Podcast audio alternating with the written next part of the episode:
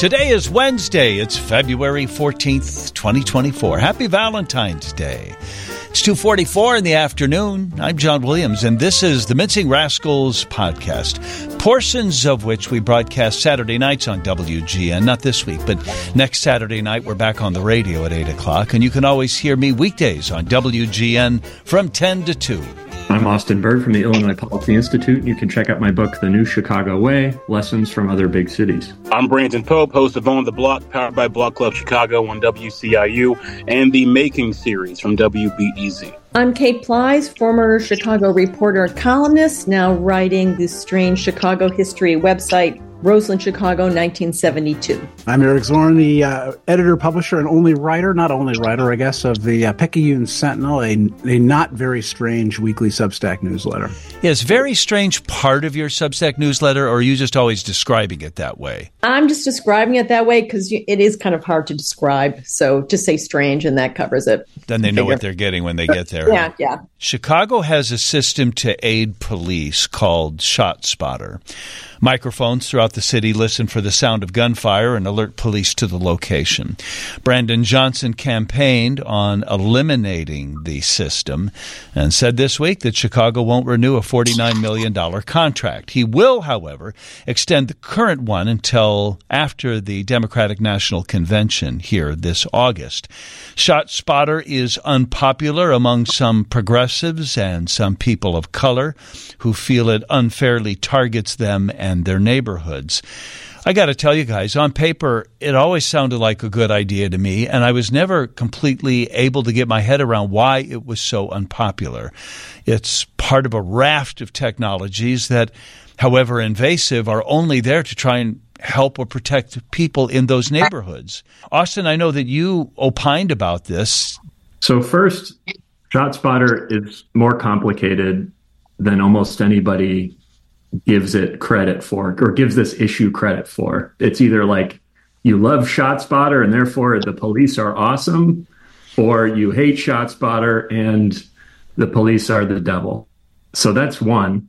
And then second, so that's the policy decision around how to use ShotSpotter is one question. How this policy change was rolled out is a second question.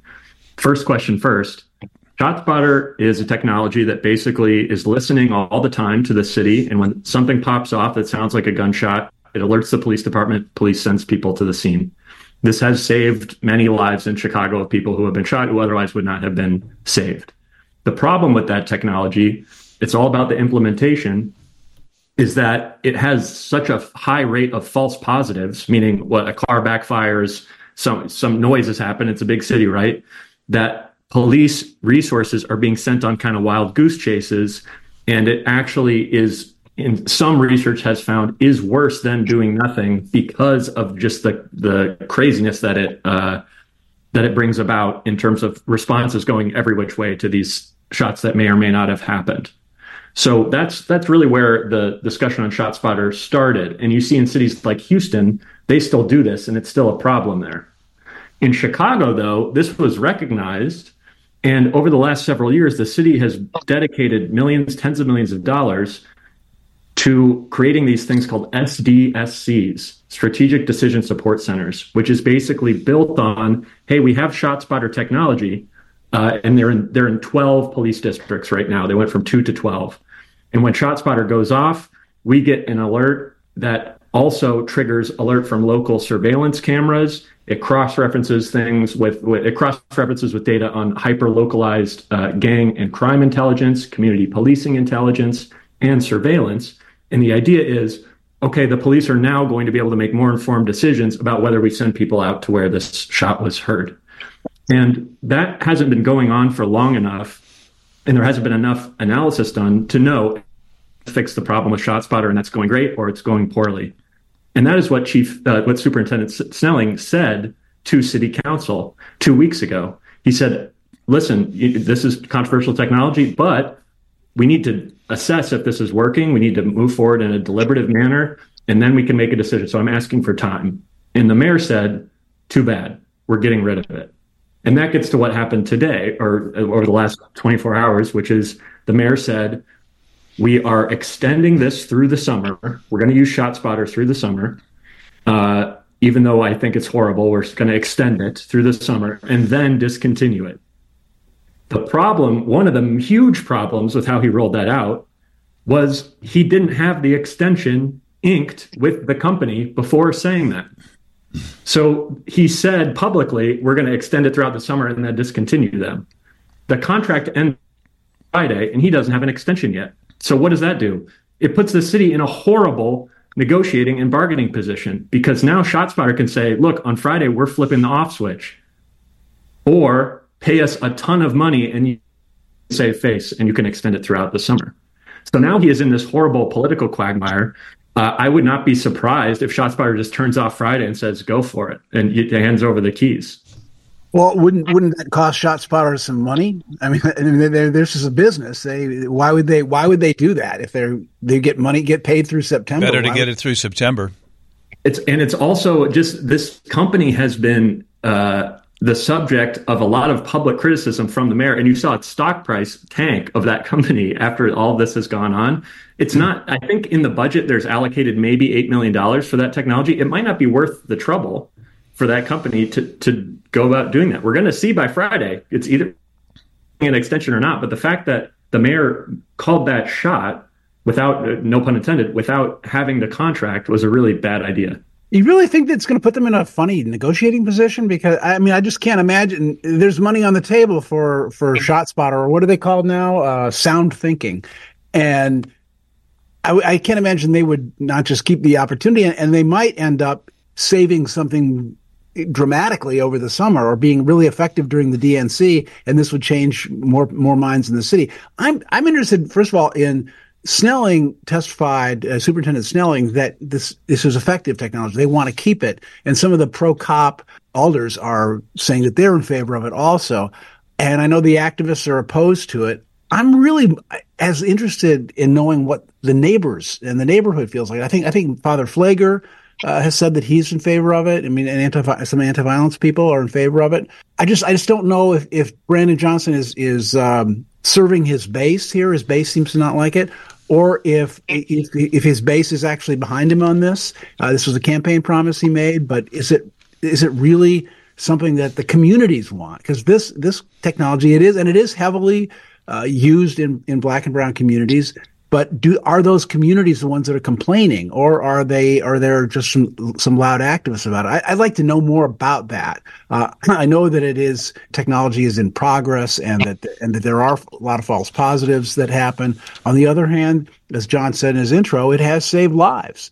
Uh, it has gotten first responders to scenes and helped injured people uh, who might not have have survived. So it doesn't it doesn't feel like the kind of decision that's being made purely for law enforcement reasons. It feels like it's being made for political reasons, and that's and that's where I have questions about it anyway. It's definitely a um, a decision that's been made for political reasons for sure. This is um, what Mayor Johnson's the people that voted him in office is what they wanted. This is this is what he ran on. System where we give people credit for keeping campaign promises and knock them for not keeping campaign promises. Yeah. Johnson keeps campaign promises. He said he was going to do this. Uh, and look, it's it's interesting to me because you have a lot of police out there who say this is a helpful tool for them, but the data doesn't point to it being that effective at all. The city pays ten million dollars for this, and according to the MacArthur Justice Center, uh, 2020 2021 report found that 86% of police deployments to these gunfire alerts resulted in no reports of crime at all. That's a terrible rate of just like ineffectiveness. So if anything, there needs to be another solution found, another system found, because ShotSpotter, it's costing 10 million that can be allocated somewhere else, and it's not really doing much. And then also you have the concerns from communities of color that, yeah, it's predominantly being used against them. Um, there's even some activists out there who believe that the Adam Toledo case uh, was partially because of this faulty ShotSpotter t- t- technology there. So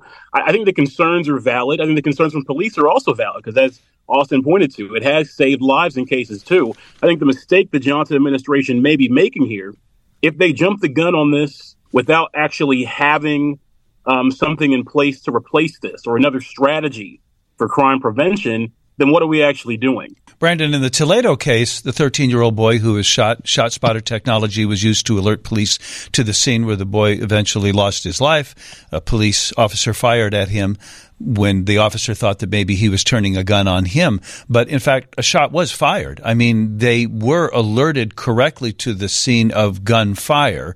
They just reacted tragically in that case. I still don't know why, though. I mean, is this it that a gun shot goes off? The police scramble to the scene. They arrive at the scene, and maybe there's a person of color there who didn't fire the gun, is not guilty of any crime. But the police go, aha, we got you. And it's targeting the wrong people who just by happenstance happen to be in the wrong place at the wrong time. But in general, if that's where the gunshots are being fired, why wouldn't you want this? Albeit big brother ish technology. Maybe that's the scary thing about it. I mean, we've got helicopters and drones and microphones all looking over your shoulders, but it is in the name of protection. Part of what's bothering me definitely is that we don't still know what the people in the neighborhoods truly affected by this most really, really think about it. We know what the activists think. They are not necessarily representative. I think it's very telling that 12 aldermen did, you know, have that little press conference to speak out against shutting it down. And they all come from places where they have it. They all got elected, just like Brandon Johnson, and they won it. As far as I know, there was just the one community meeting about it, and it was heavily split. It was a little hard to tell from the coverage. It sounded like it would might have even been a little bit more in the meeting itself, weighted towards people who um, were for it. People, there was one person in particular who spoke out saying that their relative had been shot and the only reason police showed up and you know medics was because of the shot spotter that is one of the arguments. Um, alderman Beale, for instance that was his major argument when he was talking to reporters about this. A lot of communities people either don't call 911 because they're so we hardly get any response out of it in a lot of places um, or they're afraid to or they're so used to hearing gunshots that they're just not going to call 911 for it. Yeah, which one? So it's shot spotter or nothing to get the police out there. All right, so take the money that you would have spent on shot spotter and get more police, not just in their SUVs, but policing the neighborhood, walking the beat. If they said, okay, we're going to have more neighborhood policing, whatever that means, would you make that trade? Uh, if it was, if, if you're going to take that $8 million and put it directly into actually hiring more police because we are down by 900 cops. Those vacated positions just got zeroed out of the budget this year. Uh, Brandon Johnson's spokesperson was very specific that they don't know what they're doing instead of shot spotter. They said that. Oh, yeah. now, now that we've decided we're not going to have it, we're going to start figuring that out. Well, and it's pretty telling, isn't it, that they're going to keep it over the summer? Like they could just stop it right now, but it must be doing something because they want it for the summer months, which are, of course, the months with the most gun violence in it. Uh, I wanted to add to what we were talking about Adam Toledo, that case. Um, and the ShotSpotter worked in that case. What happened after ShotSpotter worked is really the issue there. And you bring you bring up this this tragic death of this 13 year old boy, uh, and that that's a totally different matter. And, it, and, Adam Toledo comes up in every story about yep. ShotSpotter, yep. and and that was ShotSpotter working. I mean, that was what it was supposed to do. They got these, they, they fired nine shots at a car and the cops showed up and they found the guys, the, I guess the older guy in that group had been, had been shooting the gun. And that's what you want him to do. Now, now there's also, there's other questions having to do with that case. I don't understand why Adam Toledo keeps coming up in that. Um, the, um, I do. Yeah, I, yeah, I know. But it gets, it gets people. It. And, and the statistic about, about 86% of the time they don't have arrests.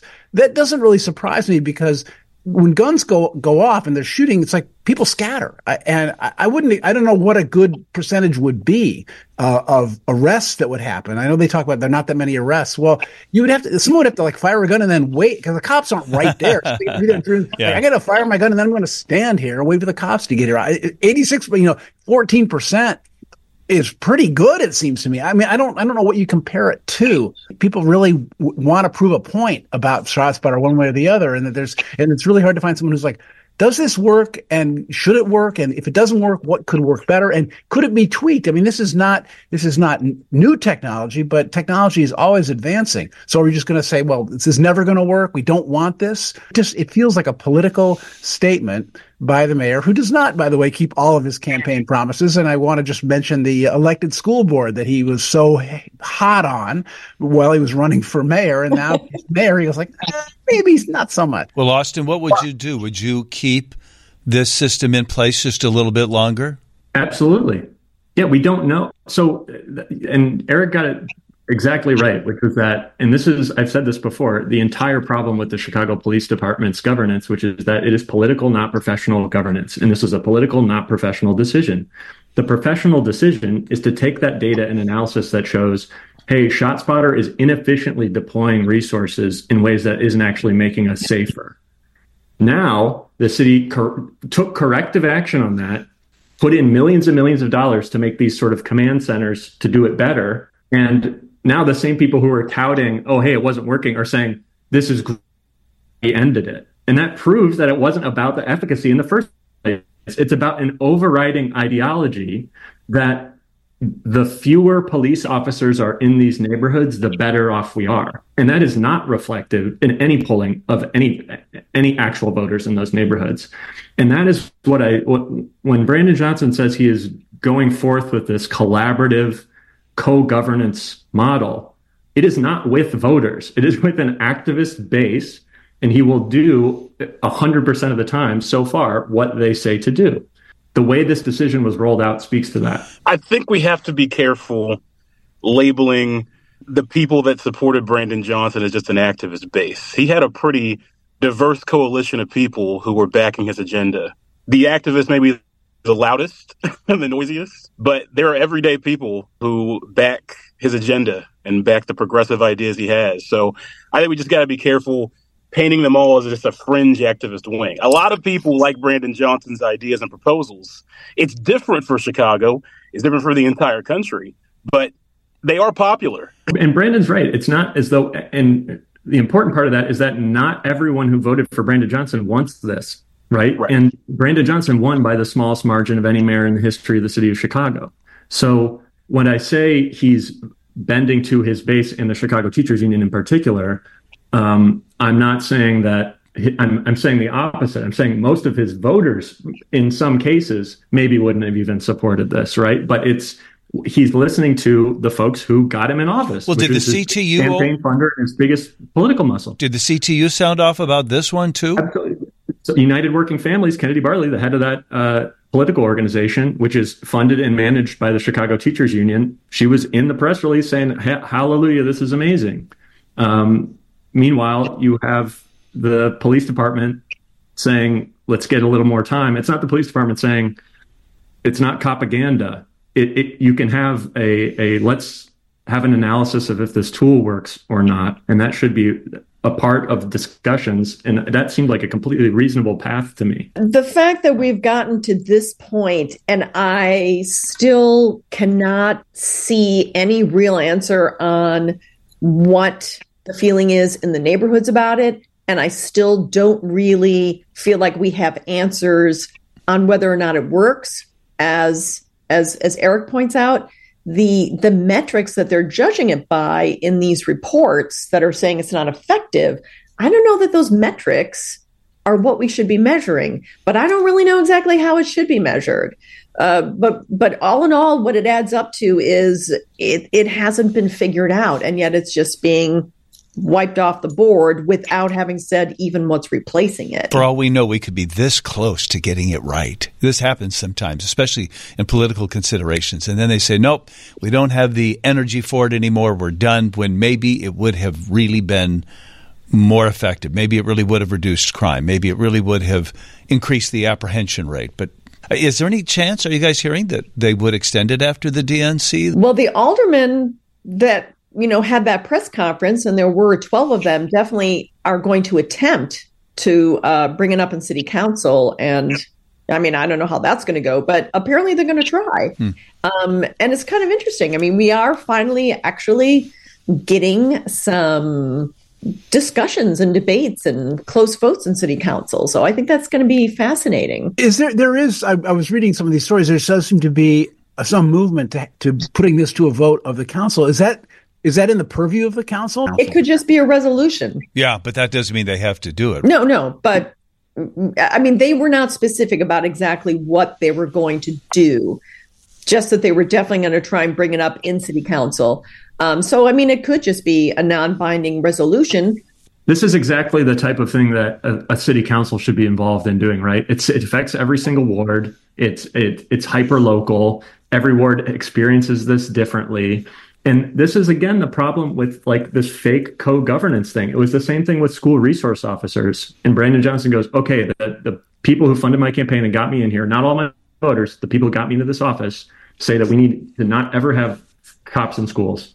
So I don't care what your school council says. I don't care what your experience has been. We're getting them all out. And it's the same thing with ShotSpotter. Instead of going to the city council, the people who are representing all these wards, and saying, okay, this is this technology. Uh, you know, we've invested a ton in this. This is a critical part of the future of public safety response in our city. What does everybody think? That would be co-governance. Uh, instead, it is I'm making this decision. We're we're leaving this behind and and doing it in a totally ham-fisted way that I, Eric is skeptical, but I think will totally blow up in his face. I just call, I, I want to caution us to just, we don't know how people feel, and I and I I do think that if you if you go to the south and west side and talk to people about ShotSpotter, just ordinary people, they're probably on Brandon Johnson's side on this. I don't think it's as know. unpopular as we may be making it out to be. And I don't think Brandon Johnson is just is just operating off of a rogue fringe agenda that only maybe 20% of people support. I, he's, he's, he's got popular ideas here. He was elected. It may have been a small margin, but took more than just CTU to get him there. Like people had to be swayed uh, across agendas and people who really don't care about the CTU. What did the special counsel Robert Hur report tell us that we did not already know? That Joe Biden is a well intended elderly man with poor memory. If you thought differently about him, then you hadn't been paying attention. Hur defends making those observations, saying that his obligation is not just to see if a statute was violated, but also if he can get a conviction. So therein lies the relevance of this sympathetic old man in front of a jury. So today we have stories like the USA Today's after special counsel report who could replace Biden on the 2024 ticket. One takeaway for all of this is the slew of stories this week about memory's relationship to decision making ability. Forgetting with a small f and forgetting capital F. And the word I've heard is that what Biden does and Donald Trump does, sometimes getting names wrong, in itself should not be cause for concern. But this story won't go away. Uh, actually, maybe it will go away, right? I mean, everything eventually goes away. Maybe in February, this isn't as determinative as it feels right now, but damn, this thing's got legs. Maybe I'm wrong, but I think this could be the groundswell on this issue that finally makes the Democratic Party admit that they have been wrong to stonewall everybody in discussing this issue. Uh, like you asked, what what was in there that we didn't know? We did all know what was in that, but the Democratic Party was making sure that it didn't get discussed the way it should have been. Um, and obviously, they, in my opinion, irresponsibly didn't make President Biden stepped down a long time ago. Now it has become truly the center of discussion. Basically, they changed, basically, he changed, you know, the Overton window, as they say. He made it something that is truly acceptable for everybody to talk about out in the open, including the media outlets that didn't want to you know, I have expressed this concern about Biden. I don't think that this necessarily means that I'm I'm uh, enabling Donald Trump. I think Donald Trump's got severe cognitive issues and memory issues himself, and I just think that we need we don't need a couple of guys hovering around the age of 80 running for president of the United States. Uh, I think it would have been much better if Biden had been the transitional president that everyone kind of thought he was going to be and that we, they should have cleared the decks maybe a year or so ago to give somebody enough runway to run uh, against Trump or against the Republican nominee, whoever that might be. I think the Republicans should have done the same thing. I, I thought Jon Stewart was on point the other night on his debut back on uh, on the Daily Show, and he was saying like all these surrogates come out and say oh, Joe Biden, he's really focused. He's really, you know, he's really engaged. You should be in these meetings with him. He is like, he's on top of his game. And Stewart said, is anybody videotaping this? Because all the videotape we see is him kind of, you know, that old man voice and you know, at the, at the podium during news conferences and, and losing, seemed to lose his train of thought all the time. Um, I like his his policies well enough that I would vote for him if he was in a vegetative state, frankly, over Donald Trump. Uh, that doesn't really bother me. I just think that as a matter as a matter of inspiring the people you need to get out to vote, you need to address this problem. And I, I, think right now it's too late for the Democrats to change. Yeah, but they need to change tactics. I don't know how you address the problem. Well, if if if the problem is not there, as, so, as some of them say, then bring him, put him on. You know, well, let wait, him do the Super Bowl. let him do the wait, Super Bowl. What is? Oh, let's not do the Super Bowl interview again. I think they're really glad they didn't do the Super Bowl because he would have played right into that narrative that, in fact, he's not a, mm. he's not a good interview. That's why they're not having to give interviews. Do you think he would have saved himself? The timing would have been perfect for him to do that. You think he could have saved himself on Super Bowl Sunday? Well, that's a that's a really good question, isn't it? I think he should have done. He should have done a Kanye style selfie video, just saying, "Everybody, I'm good. Uh, you know, this is great. I'm I'm all good. Have a great day." And then that could be the ad. Seven million dollars on the spot, no production budget. Donald Trump would have done that. Trump was famous for just putting January 6th, Trump put a camera in front of himself and said, "We love you. Now go home." I mean, it, doesn't have to be any more sophisticated than that. If Jesus could afford two commercials in the Super Bowl, he could have afforded one. Come on. What Eric just brought up about what Jon Stewart said is like it's right on point. Like no one likes to be gaslit. And it has felt like the Democratic Party and top Democratic officials have been gaslighting voters mm-hmm. and telling them that what they see is not what it is. Yet, all of their strategy and actions seem to prove what we see is what it is. This man is too old to go on camera, do regular interviews. He's barely doing anything. They had a great opportunity. Uh, they had him do like this thing where he went to, uh, I think it was North Carolina, and surprised some kids and their his his family, African American family, went to the Southern staple called Cookout, grabbed some burgers, and these kids made a TikTok of it. It went viral, and so now the Biden campaign's put out video of it, and the video they selected like a one minute and 30 second clip. I'm just like, that's the best you had of the interaction? Was him asking really weirdly and dryly, well, you know, how's school? How, how are your grades? Ugh. Like, they're missing the point, they're missing the message, and everyone's trying to tell you in the room, there's a problem here. Fix it and they keep trying to tell us there isn't. And that's what's insulting to a lot of people. Was it chicken fingers? I had a double cheeseburger, and the president had a hamburger and a chocolate shake. We talked about everything my work in education, the boys' love of sports, and how we volunteer at our local church. My oldest son, Christian, is turning 16 soon. And he told the president he wanted his first car to be a brand new black Tesla.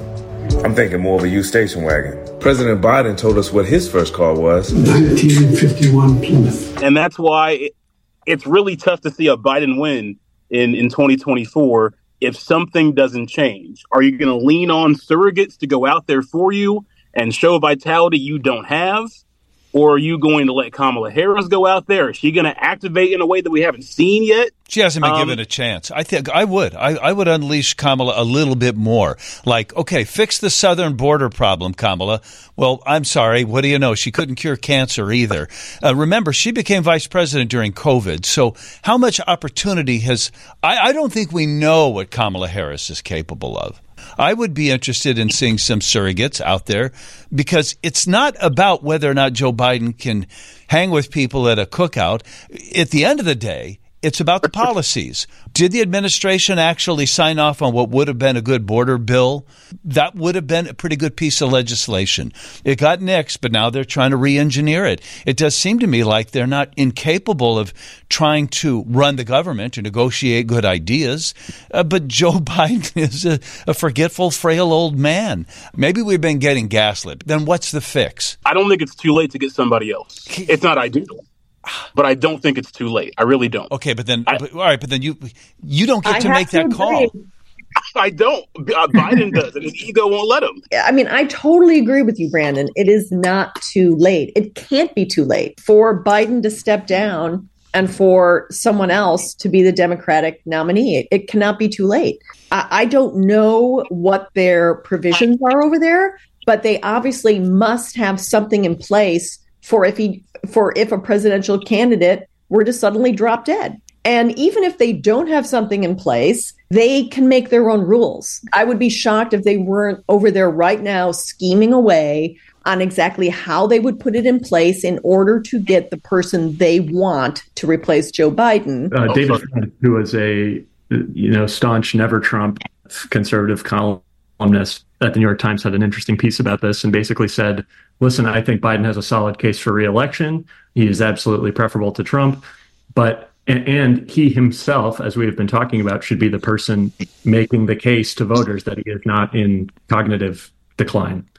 But if leaving it up to Biden to do that fills you with alarm and dread, then it's probably time to consider a different course of action. And what you would do is go to the DNC, right?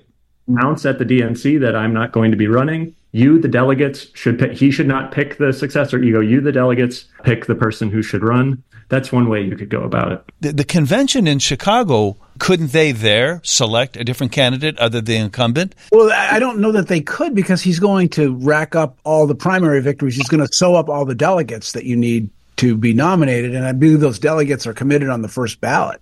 Uh, I, I, don't think you can just go in and go. I mean, eh, unless you have rogue delegates, and I don't, I don't even think those are allowed under party rules. I mean, that used to be that way. I mean, it used to be that the delegates uh, were able to do that, and that's why conventions like 1968 were so interesting. Hmm. But they're not. That's why they're not interesting anymore. Is the delegates really aren't free to vote for who they would want to be there. So it would have to be Biden making that decision.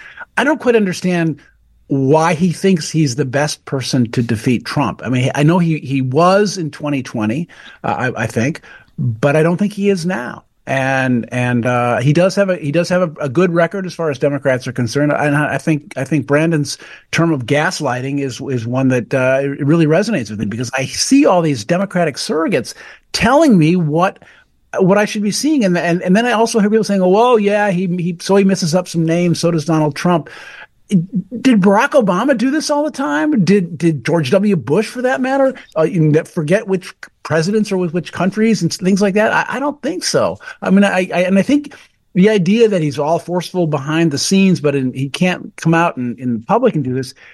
Part of being a president is that bully pulpit is is inspiring the people, is speaking to them and, and motivating them. And he's never and, been that way, not during his term. Eric, do you think if no. he had not screwed up the president's name, Mexico and Egypt, and by the way, I don't know their names off the top of my head, and I know I'm not the president. But if he had not done that, if he had not done that, would we be having this conversation about his oh, cognitive ability? Yes, yeah, we would be having this conversation. It was just kind of ironic that he messed that up in the news conference that he called to talk about that his memory is. I know that, I know that, yeah. but he defended so, himself and then took that last question, and that's what really lit this firecracker. No, I think the firecracker was already lit. Yeah. I mean, I think it's been okay. lit for a while. Then, uh, do you guys have? So, what's your so uh, at the convention. We're going to blow up uh, Biden and Kamala Harris. Give me your dream ticket. Because, by the way, I, as much as I'm defending, it sounds like, I guess I am, Joe Biden, I, I agree with the fact that uh, I think I've seen Joe Biden for all of his failings all along. I wish he wasn't running too. But I don't think that the administration has been administering incoherently. It's just Joe Biden. That's that's what we elected for crying out loud. Okay, so who who are you going to put up there? Okay, give me your one two. I mean, I really would like to see a few people. This is a short answer question, and, Cate. I need oh. names. I need names. All right, then, then I'm I'm just going to go ahead with Dean Phillips since he put himself out there, and he's the only one I've heard speak on it because the others have been too chicken to do so. There you are. All right, that's your president. You got. Are you going to let Kamala still be vice president or no? No. Okay. You got well. Not because I have any big opinion on her, but just because she's massively unpopular. It doesn't matter why. She just is. She is. And I think I know why. and why is that, Eric? I, I, mean, I think it's I think it's racism. I, I mean, I, you know, she's if, if she were a white woman, um, Brandon can. Brandon's laughing, but I, he can tell me whether he, dis, he agrees or disagrees. Uh, I think there's she, more to it, but I, I, just I don't know all. I, am not sure what all the factors are. Definitely think that's why you look at some of the conservative uh, voices, and they just like they bring up her name like she's a, she's become a dog whistle. I, I you know, I, I don't think that uh, things people have been fair to to Kamala Harris. She's a very she's a very bright woman. Um, I would go my my top of my ticket is Gretchen Whitmer, the uh, governor of Michigan. Yeah. I like her, and and for vice president, I I kind of like J.B. Pritzker myself. That's I wonder if you happen. want the governors of California or Illinois though on the ticket because you've already got those states. Michigan makes sense to me. I would lean Pete Buttigieg, who did a great run, um, has done a great job so far in the Department of Transportation. I'd probably have him as your top of the ticket, with perhaps Gretchen Whitmer there at VP. I, think Whitmer or JB is an interesting pair, mostly because if this is going to be a last ditch effort, I mean, JB Pritzker spent more than three hundred million dollars so far, at least, just to be governor of Illinois. in Illinois, can you imagine the amount of money he would be spending? Presidential run, uh, that would it would be good to have him on the ticket. Uh, my ticket is Michelle Obama and Taylor Swift. I think they would probably sweep the whole thing. The Illinois Senate is taking up end of life legislation called medical aid in dying. If you're diagnosed with an illness and have less than six months to live, with several guardrails in the bill, a doctor could prescribe a pill which you could take on your own to end your life. Ten states have this, Washington, D.C. does too. I say, what a good idea. In fact, I think it doesn't go far enough. For instance, you have to be of demonstrably sound mind, and a person with Alzheimer's who could live for years is not in a position to make that decision. I'd find a way to allow those people to end their lives. But as one co sponsor of the bill, Linda Holmes of Aurora, told us today, baby steps, baby steps. This is a start. Maybe they'll find a way to accommodate people with severe dementia. But for now, what about the people who are suffering with pancreatic cancer? Let's let them make the call. I think it's a really good idea, and I'm I'm just afraid that uh, there's going to be some. I know there's already a pushback from the Catholic Church. Uh, and I, I say to people who are Catholic who don't like this idea that they should not do it.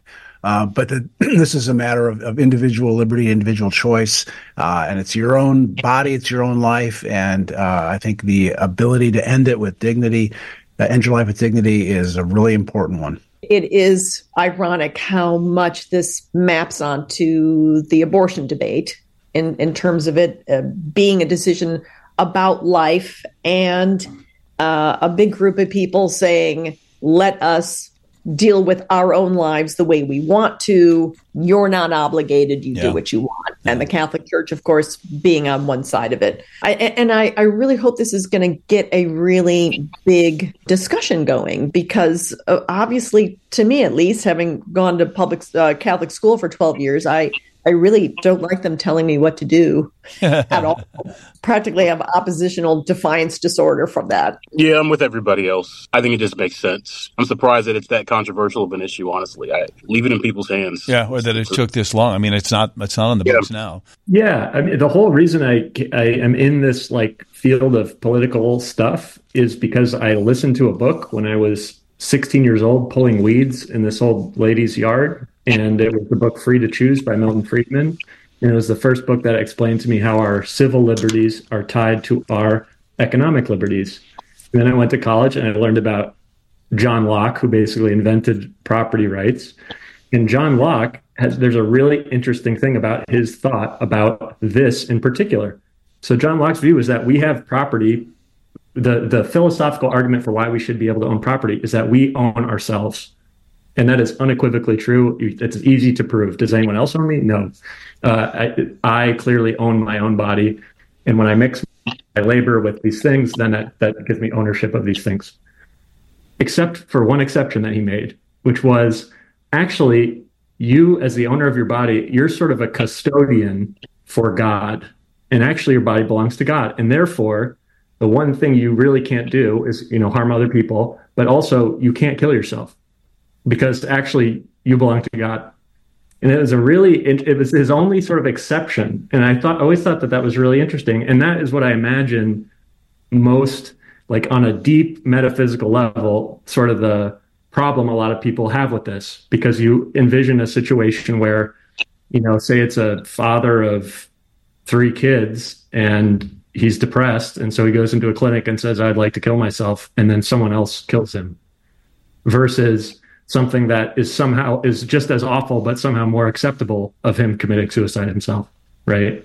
And that's like, I understand people who are really, who don't like this for those reasons, because those are just awful things to consider. But ultimately, at the end of the day, I think that religious argument is kind of the only one that we you can stand on, and, and I don't think policy should be made under those. Yeah, one thing I don't know is how this has worked in these other states. It's it is it was a dozen states something like that have this already.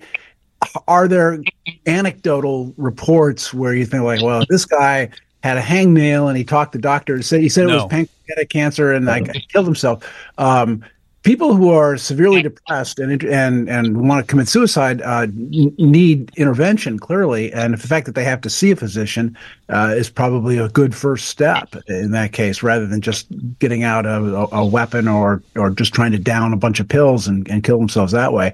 Uh, it seems like it's potentially quite humane and that there are enough safeguards that you're not going to get people who are just bummed out about something who want to end their lives.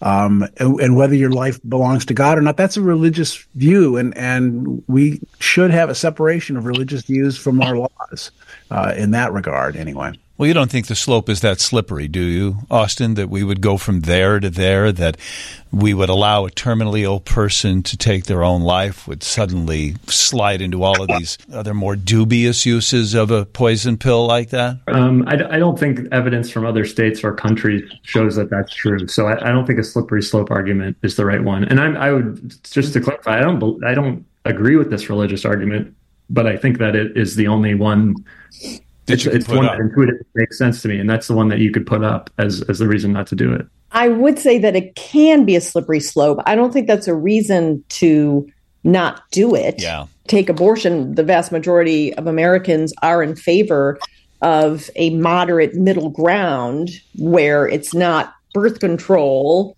It's not allowed on the last day of the ninth month, ninth month, but there's a reasonable time period in there um, as opposed to the people who want to ban it altogether or allow it up until the last day. The bill that they're proposing sounds totally reasonable. It would take a couple of doctors. Uh, you have to ask a couple of times. Yep.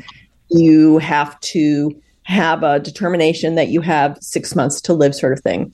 When they originally started doing this back in Oregon and people talked about a slippery slope, I was a little skeptical, but there is an issue going on in Canada about this. Um, they legalized it back in 2016. In 2021, they expanded it to people who don't have terminal conditions, just incurable.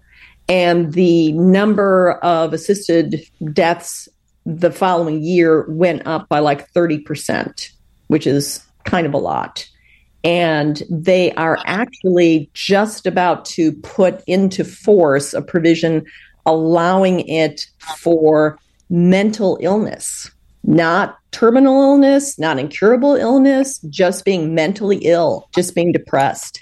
That's that's actually something that they've passed. What's and your reaction to that? I don't think that's a good idea.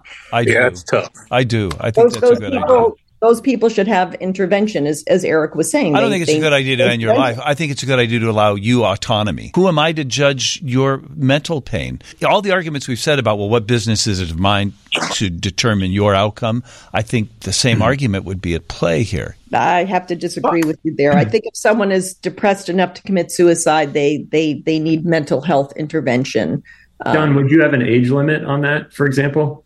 What do you mean? So, if should people only above a certain age be able to make that choice? Do you think?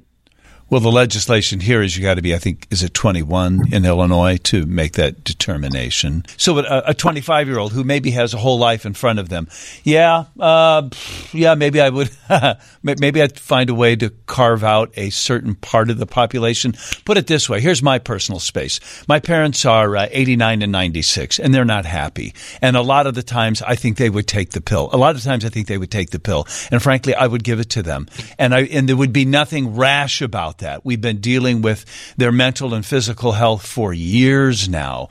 And I'm not sure what the point is of all the suffering everybody's going through. Sometimes they have good days. A lot of times they don't. And sometimes they say things very rationally, like, I'm done. And we have nothing we can do about that. So, Cate, pardon me, I, I don't mean to sound flip about this, but that's where I'm coming from on that. No, no, I, I completely understand. I mean, I've uh, been in the same situations with family members, and I'm in the situation very similar to that right now myself. Yeah. So I completely understand. Um, now, but you didn't say that you were thinking about this just for the extreme elderly. Even then, I'm I'm just not sure. At that point, the slippery slope is very slippery. Yeah. And you know what? This is going to sound, I think, a little crazy to everyone, but and I am reading now from uh, a Reuters report, but I saw it also in a CBC report that, and this is a quote from Canada's Justice Minister, um, they are considering um, and uh, expanding this to what they call mature minors who are considered to be capable of making their own decisions also about asking for assistance in death. It can become quite slippery at some point. Now you're now they're literally going to be talking about letting people under 18 decide to ask for assisted death not because they're terminally ill but because they have anything incurable or if they are just mentally ill. Okay, I wouldn't. I'm not on page with that. So yeah, my, yeah. Austin and Cate, I, will have to rethink that. But um, it seems to me like the sort of um, abuse of this we think about is somebody doing it for financial purposes. That is, forcing the pill on somebody or encouraging them that way, and then you cashing in on the insurance. And um, insurance would pay in the case of this. It would not in Illinois be ruled as death uh, that the person died by suicide, but rather they died of pancreatic cancer or whatever it was that that diagnosis was for. The current bill sounds absolutely completely reasonable. So George Santos is out, and Tom, I'll say Suozzi is in, S U O Z Z I, yesterday in a special election to replace the disgraced, fabulous congressman from New York. Suozzi won that seat. He is a former Democratic congressman, served three terms. He defeated Mazi Pilip, a little known local legislator who, in fact, served in the Israeli military. Yeah, it's tempting to make a lot out of this. I think it's also easy to make too much out of this. But some people see this as maybe a tell as to where the presidential election will go. I think the key thing is just like, how did a guy like George Santos get as far as he did, and how do you make sure that doesn't happen again? This guy's a known commodity. I mean, he's a three-term congressman. He's 61 years old. He's pretty well-known political commodity there. Yeah, yeah, he represented that area for six years in Congress. So, I mean, obviously Santos won that seat. Biden won that seat, but then there was a big, maybe it was the governor's race, I think, where the Republican run that uh, won that area as well in New York. So it's a swingy district, and it usually goes like 55 45 one way, 55 45 the other way. And this guy was a totally known commodity. So I don't think it portends anything in particular about the election, but I will say our discussion earlier about the fact that like, man, Biden's just going to sit there and have all these surrogates go out. You know, how is that ever going to work? That was his whole strategy in 2020, and he he won. So um, it's it's not crazy to think that that could work again. And we see the same dynamic where the polling shows people are so unhappy with Democratic leadership at the federal level, but in 2022, it just doesn't show up at the uh, at the state and local levels, partially because the candidate quality on the Republican side is so bad. The campaign against uh, this this congressman against Tom was very heavy on just like migrant paranoia, and yeah. you know, that that that's the big theme here in Chicago with with Democratic cities, sanctuary cities, and it didn't work. I mean, the Democrats still won. So maybe it shows that electorally, maybe the fear mongering around the migrant crisis, that strategy from the Republicans may not be as effective uh, or it could just be unique to that area. But that, that could be a sign that maybe those attacks from Republicans aren't going to hold as strong as they would uh, across the nation. That's why well, I said it, maybe it's tempting to make too much out of this, but you can make that out of this. Eric, go well, ahead. Well, I was just saying they also came right after the Republicans. I think have shot themselves in the foot with this uh, vetoing a particularly strong bill on on uh, the border because they want to save the issue for Donald Trump in the fall. And I, I, as I recall, uh, it's because he leaned into that and and talked about his views on on immigration, and and he, he did not shy from that topic. Uh, Joe Biden was able to stay in his basement, as they said, in 2020 because of, of the pandemic. Uh, he, he, was able to run a, almost a rose garden campaign, and people said, "Well, yeah, of course he's not out there shaking hands and pressing the you know and and kissing babies because there's COVID. Uh, he doesn't have that excuse this year, and he's to have he's to have to get out and and campaign. I do think that the fact that this swung, I think like 15 points from red to blue uh, is meaningful. I think it suggests that that Democratic voters are maybe a little more energized right now. But there's also the fact that nothing is like a presidential election in this country. That I, I don't know what the turnout was at this election. I saw that, that Democrats turned out in better numbers than Republicans, just in general. Uh, in the fall, you just don't know. You don't know where people are going to be, and and uh, I, you can't. You it's tempting to read much into this, but I'm not sure that you can read a whole lot into it. They voted in a snowstorm too. It was not a lot, a lot of people. Of these two Best Picture Oscar nominated films, Maestro and The Holdovers. Which did you like best? Last week, the boys liked Barbie more than the girls did. I thought Maestro was really good. I, I'm certain I'm in a minority here, and I didn't like the holdovers that much. I only saw the holdovers, but I agree that it's a nice movie, but to me, got is so it did not deserve a Best Picture nomination. I think it's a that's a purely Giamatti factor, who is great in it. But the writing was not, and, and the cinematography was, was good. The whole plot line where the helicopter comes to take all the kids away except the one kid it was so absurd that it almost like everything else about that movie was so realistic and the, the dynamic between the characters was great but that was crazy. And just clearly like fixing a plot. Like how do we get these two guys together? I don't know. Take everybody away. Uh, so yeah i think that that film was a little overrated. Yeah to be nominated for best picture uh, clearly they just have way too many spots for best picture. Maybe five wasn't enough 10 is too, too really? many. Yeah, and, yeah. and I mean, am I the only one who felt that it was basically uh, a, a, slight updating of Sideways for Alexander Payne and Paul Giamatti? He's That's... playing another depressed I know, teacher. I know. Who I feels like a loser. Yeah.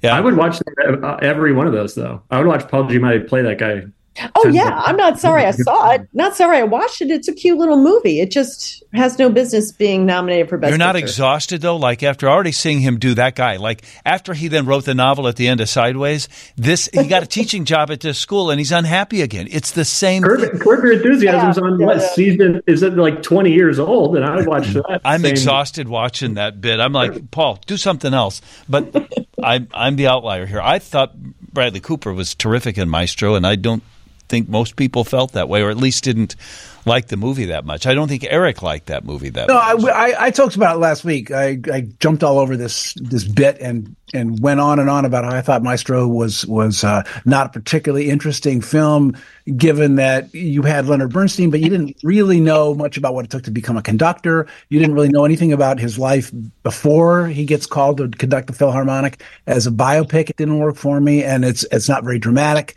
Uh, Bradley Cooper was great. Uh, it was it was, and there were some interesting parts to it, but it just doesn't strike me. I was surprised to see that it was nominated for Best Picture. I have not seen the holdovers, but I'm not tempted after what you guys have said.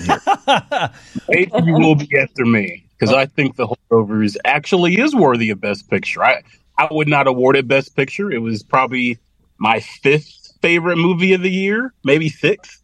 Um, but if we have 10 spots, I think it deserves one of them. I think it was a beautiful film. I think it was kind of understated in how it uh, delivered just a, a, simple story about the complexity of human life. And I think Giamatti, I love seeing his resurgence. Um, he's going from being in Verizon commercials where I was like, dang, that's sad for a guy like him. but like now, like he's back in the Oscars picture. I think it's a great thing. And this was the perfect role for him, I felt like, because his face is so expressive that it can convey so many different human emotions in one sentence, which is just a rare feat for any actor. I think a lot of his acting is more than just the, the lines, but also just the facial uh, expressions he's doing as well. I just I thought it was a charming film. Maybe I'm a maybe I'm a, a sap for you know mushy you know stuff like that, but it, it definitely pulled at the heartstrings. Maestro wasn't a bad movie. I, I got to give Bradley Cooper props for the transformation he did. I didn't finish it, not because it was a bad movie. I'm just Oh really wait, bad about. Oh wait, movies. I think that's telling. I mean, it was. I was sleepy. I started it at night. I woke up and Netflix is like, "Are you still watching?" Um, but I don't think it deserves Best Picture. Holdovers. I think it's in the caliber. But Cate, I think what you said about maybe there's too many slots. I I think there's something to that. When The Dark Knight got snubbed in the Best Picture category, that's where everyone just like, "Oh no, we got to fix this." Yeah. And we may have overcorrected and maybe we shave two or three of those. Maybe it doesn't have to be a fixed number then, Brandon. It would be however many we think are worthy. And I don't know how the Academy would do that. A certain point total needs to be accrued, but if you get over the threshold, you're in. So this year it was seven made the cut. Next year, 11 make the cut. Maybe something like that, huh? It could get controversial though, because then it's like you got to show us the, the scorecards, you know. I know this is not a shout out hour, but I did see a movie that I think should be nominated for best documentary. And it's playing at the Music Box. It's 3D. It's the only 3D documentary I've ever seen, and it totally blew my mind. It's called Anselm. One name. It's about an artist named Anselm Kiefer. I hate 3D movies. I find them too dark and blurry, and they never work for me. This one was totally amazing and mind blowing, and it's a documentary. Really good. Anselm. At Music Box Theater. Okay. Anselm. Okay. Well, today's Valentine's Day, and I did a shout out for The Way We Were. If you uh, just want to watch a great movie with a great soundtrack and beautiful people, go watch The Way We Were again, and you will thank me. And I will thank you guys for being part of the podcast again this week. Austin Berg, Brandon Pope, Cate Plys, Eric Zorn. What, what do we, do you have an assignment for us for a movie for next week? Oh, that's a good point, Eric. So, well, we've already knocked three out. Uh, what one or two do you guys want to comment on next week that we think we've all seen? I've seen them all pretty much. Uh, Um, I think somebody was saying that Past Lives is really terrific, and that's one of them. okay, let's do Past Okay. Lives. And Oh, what about American Fiction? Do we have to go to the movie theater to see American fiction? Oh no, Fiction? I, I think they're both available to stream. Okay, all think right. I've seen Past Lives. Get ready. And then American Fiction too. All right, we'll touch on Yeah, those like- next week. Thank you, guys. See you guys. We're produced Okay. by Ben Anderson and Pete Zimmerman. I'm John Williams. We'll drop another pod on you next week. All right, kids. That was fun. Thanks. See ya. See you guys. Sounds good. Bye. Thanks, Cate. Bye now.